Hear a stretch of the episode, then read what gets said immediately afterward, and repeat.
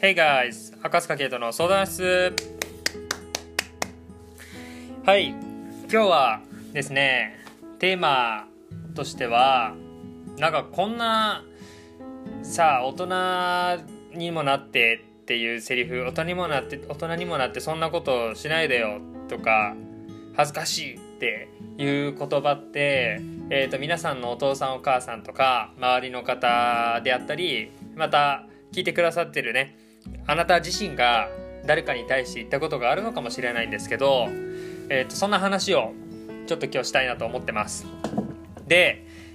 うんと踊るさんま御殿あるじゃないですか。で昔ですねもう結構前なんですけどね45年前とかの今ふと思い出してなんかこう公園にうんと家族で遊びに行ったと。えーと、奥さん本人が登校でで旦那さんと、まあ、幼稚園児かな？ぐらいの子供。と3人で公園に行った時にそのお父さんパパがうんと滑り台とかねその公園の遊具でもう子供よりもテンション上がってはしゃいでただの公園ですよ。ただの公園で子供よりもテンション高くなんかはしゃいで遊んでる様を見て奥さんが恥ずかしいみたいな。今度そんなことやめてよみたいな。っていうなんか投稿でこうちょっと共感というかね。なんかこうスタジオでいろんなトークがあったんですよね。で僕はその何？話エピソードを聞いて何？本当にちょっとよく分かんなくて僕にはその感覚が。僕どっちかっていうとそのタイプなんですよ。公園行って全然なんか誰もいないなんなら一人でも滑り台で遊んじゃうぐらいだとなタイプなんですけどなんかそれの何が恥ずかしいのかがよく分かんなくてまあ言ってることは分かるんですよ女性側というかその奥さん側の気持ちは分かるんです確かにうんと子供よりもはしゃいじゃってなんかななななんだお父さん大人なのになんか子供みたいなことするのが恥ずかしいっていうその感覚は分かるんですよ。そう分かっていやいや意味わからんっていうことを言いたいわけじゃないんですよね。なんかな何をがを恥ずかしいと思ってるのかなとか誰からの目線目でをからなんかを見てね恥ずかしいと思ってるのか。だから周りからあの旦那さんなんかすごい子供よりはしゃいじゃってバカアホやねみたいななんかねそういうことを思われるのが恥ずかしいだと思うんですよねきっと一つは。一つはそんなとこがあると思ってて。でも普通に嬉しくないですか？子供からしても。すっごい楽しそうに遊んでくれるお父さんお母さんがいたらすごい嬉しいと思うし僕はそういうパパさんママさん公園で見かけたらすげえいいなと思うんですよね。だって絶対子供楽しいもんって思うんですよ。そう。でなのでそのね今思うとですけどやっぱその他の人の目が気になる方がやっぱそういう風に感じやすいのかなっていうのが一つあるんだなと思ってるんですね僕は。一つそんなのがあるんじゃないかなと思ってて。まあそれに対してうんと何か言うとかねそれそんなことでさ恥ずかしがらんでよとかそういう話を別にしたいわけでもなく僕も何かね、えっと、自分が何かするとか誰かねまあ奥さんでもいいですよが、えっと、何かしてるのを周りからそれを見たら見られた時に恥ずかしいなって思うことはきっとあるでしょう今パッと出ないですけどきっとあると思うんですどっかのタイミングで。でそうなった時にやっぱそう思うようになったきっかけもあるだろうし恥ずかしいもんは恥ずかしいんですよ。うん、それは確かにわかるんです。でも遊びたいやんっていうのもあるんですよね。僕は僕で、うんと、遊びたいし、なんか変な言い方なんですけど、変な言い方、本当にこれ変な言い方なんですけど、それに気を使ってね、なんかちょっとこう自分をさ、抑えて、まあ、近所の人との関係性もあるでしょそのつながりもあって、えーん、その中で特にまあ世間で言うと,、えー、とお母さんママさんたちがそのね近所の方々といろいろ接してお話をして付き合っていく中で、うん、と旦那さんがすること子供がすることによって恥ずかしめを受けるのは奥さんなんですよね。お母さんがやっぱ圧倒的に多いと思うんですよ環境的には。そう。なった時にじゃあそれでも自分の顔をねちょっと通していやいやそんなことで恥ずかしがっとらんで別にいいやんかっていうのもそれはそれでちょっと優しさないなとも思うんですよ。なのでやっぱここにも正解はないしうんとね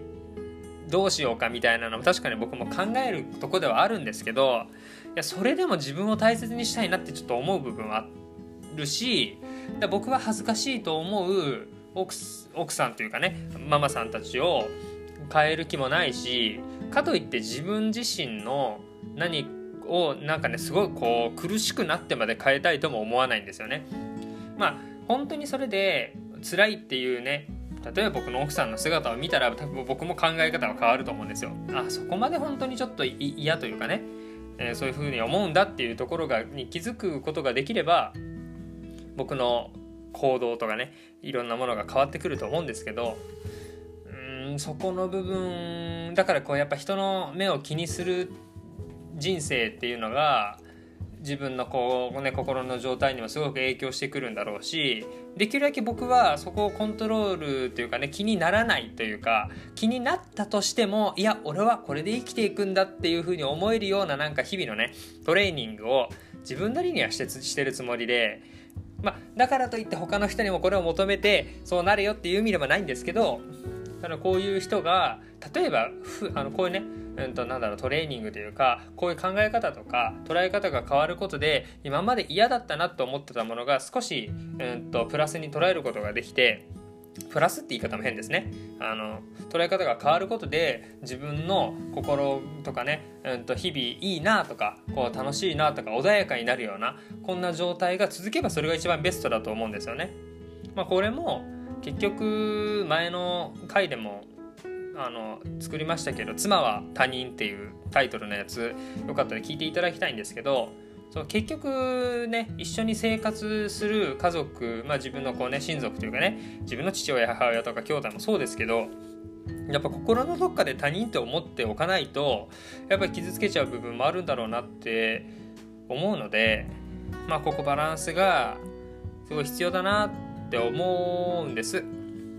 そうバランス大事だなって思うし思うしただ自分の心の中では子供よりはしゃいでなんぼって思ってる部分はやっぱりあるのでそこは自分の何何ポイントって言いたいの？ストロングポイントなのかなんか分かんないですけどそれは自分のやっぱ良さだと思うしだからこそ何かこういいこと楽しいこととかも増えるだろうしっていうふうにも思ってるのでまあそこも大事にしつつえー、周りの人も大事にしつつどんな選択をしていくのがいいのかなっていうふうに思ってる次第です。うん。まあ、恥ずかしさみたいなものは少しずつ減ってきましたがね。自分との対話がやっぱり増えてきて他人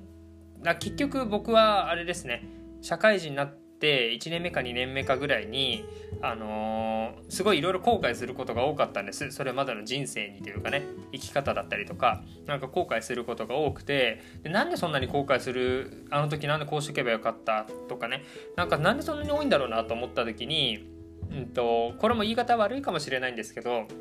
親が言う親の言うことをそのまま素直に鵜呑みにしてやってきちゃった。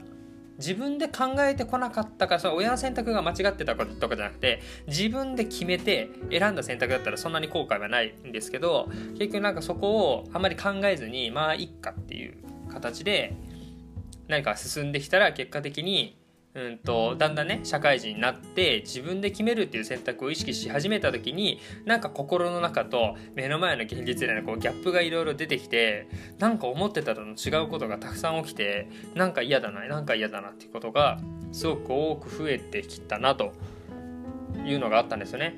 なのでその時ぐらいから僕は自分で決めるっていうことがすごい大事だなと思ってだから自分がいいと思えばそれが正解になるし自分がやると決めたらそれを正解にしなくちゃいけないしっていうのもしなくちゃいけないって決めつけちゃいましたけどでもそういう考え方も大事だなって思ってるんです。うん。なのでそうやっぱりコーチングを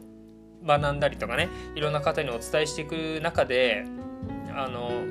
今こうやって僕がお話ししてる言葉メッセージもね、どういうふうに届けるのかっていうのももちろんそうなんですけどそうなんですけどその一個手前にはやっぱり自分との対話っていうものがあって僕はこう思ってるんです。これは嫌なんです。好きなんですっていうことが分かってるかどうか。でここが明確になってればなってるほどより自分の選択の選択ができるってことに気づけるしそれによって起こることも受け入れられるんじゃないかなっていうふうに思うんです。で受け入れられなかったとしてもまたその後受け入れられない受け入れられない中でもまた自分とコミュニケーションができるのでなんかそうやってやっていくのを積み重ねだと思うんですよね。物事は簡単にはうまくいかないって僕はちょっと思っちゃってる部分があるんですけど思っちゃっていうか丁寧にやっていけば必ずうまくいくっていうところもやっぱりあってなんかそういう自分を知る。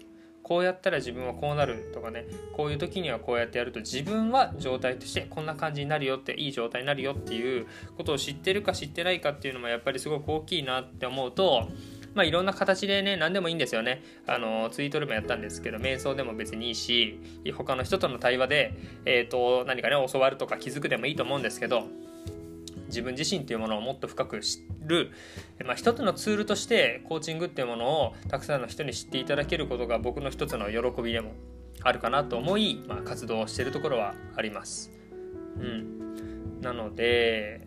まあこれを聞いてくださる方もまああまりね他人をコントロールしようとしないとかねなんかそういう自分ができる範囲の中でやれることをやっていくっていうのも大事だしなんでそんなに恥ずかしいのかな？なんでそんなにムカついたのかな？っていうところをもう一回自分とに問い直していただける、えー、なんか一つのねきっかけになったら嬉しいかなっていうふうに思いますので、えー、ぜひこんな感じで活かしていただければいいかなと思います。はい。そんな感じかな。